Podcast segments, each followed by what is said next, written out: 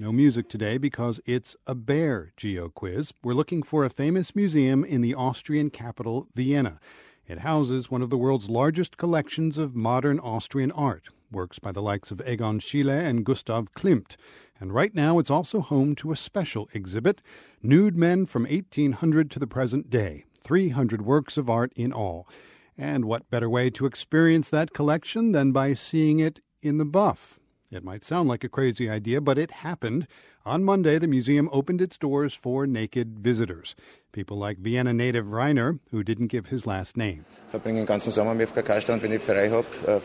spend the whole summer at the nude beach when I'm on vacation, Reiner said. Nakedness is the most natural thing in the world, he added. I think it's great to offer something like this.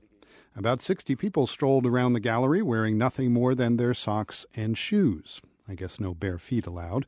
Think of it as a kind of life imitating art experience. It was inspired by an incident in November when a man stripped naked in front of one of the paintings and then started to wander around the gallery until a guard asked him to put his clothes back on. According to museum spokesman Klaus Pokorny, the museum got so many requests to tour the exhibit, baring all, that they decided to make it official. Es war Nachfrage da. Es ist tatsächlich so, dass There was simply demand, he said. We got requests from all over the world, people who asked us, can we visit the exhibition nude? Some of the naked visitors were quoted as describing the experience as different. Yep, just different. So, where were all these naked museum goers? Well, here's the answer the Leopold Museum in Vienna. Wandering around naked really isn't my scene. For a start, I'd be worried about losing my coat check ticket.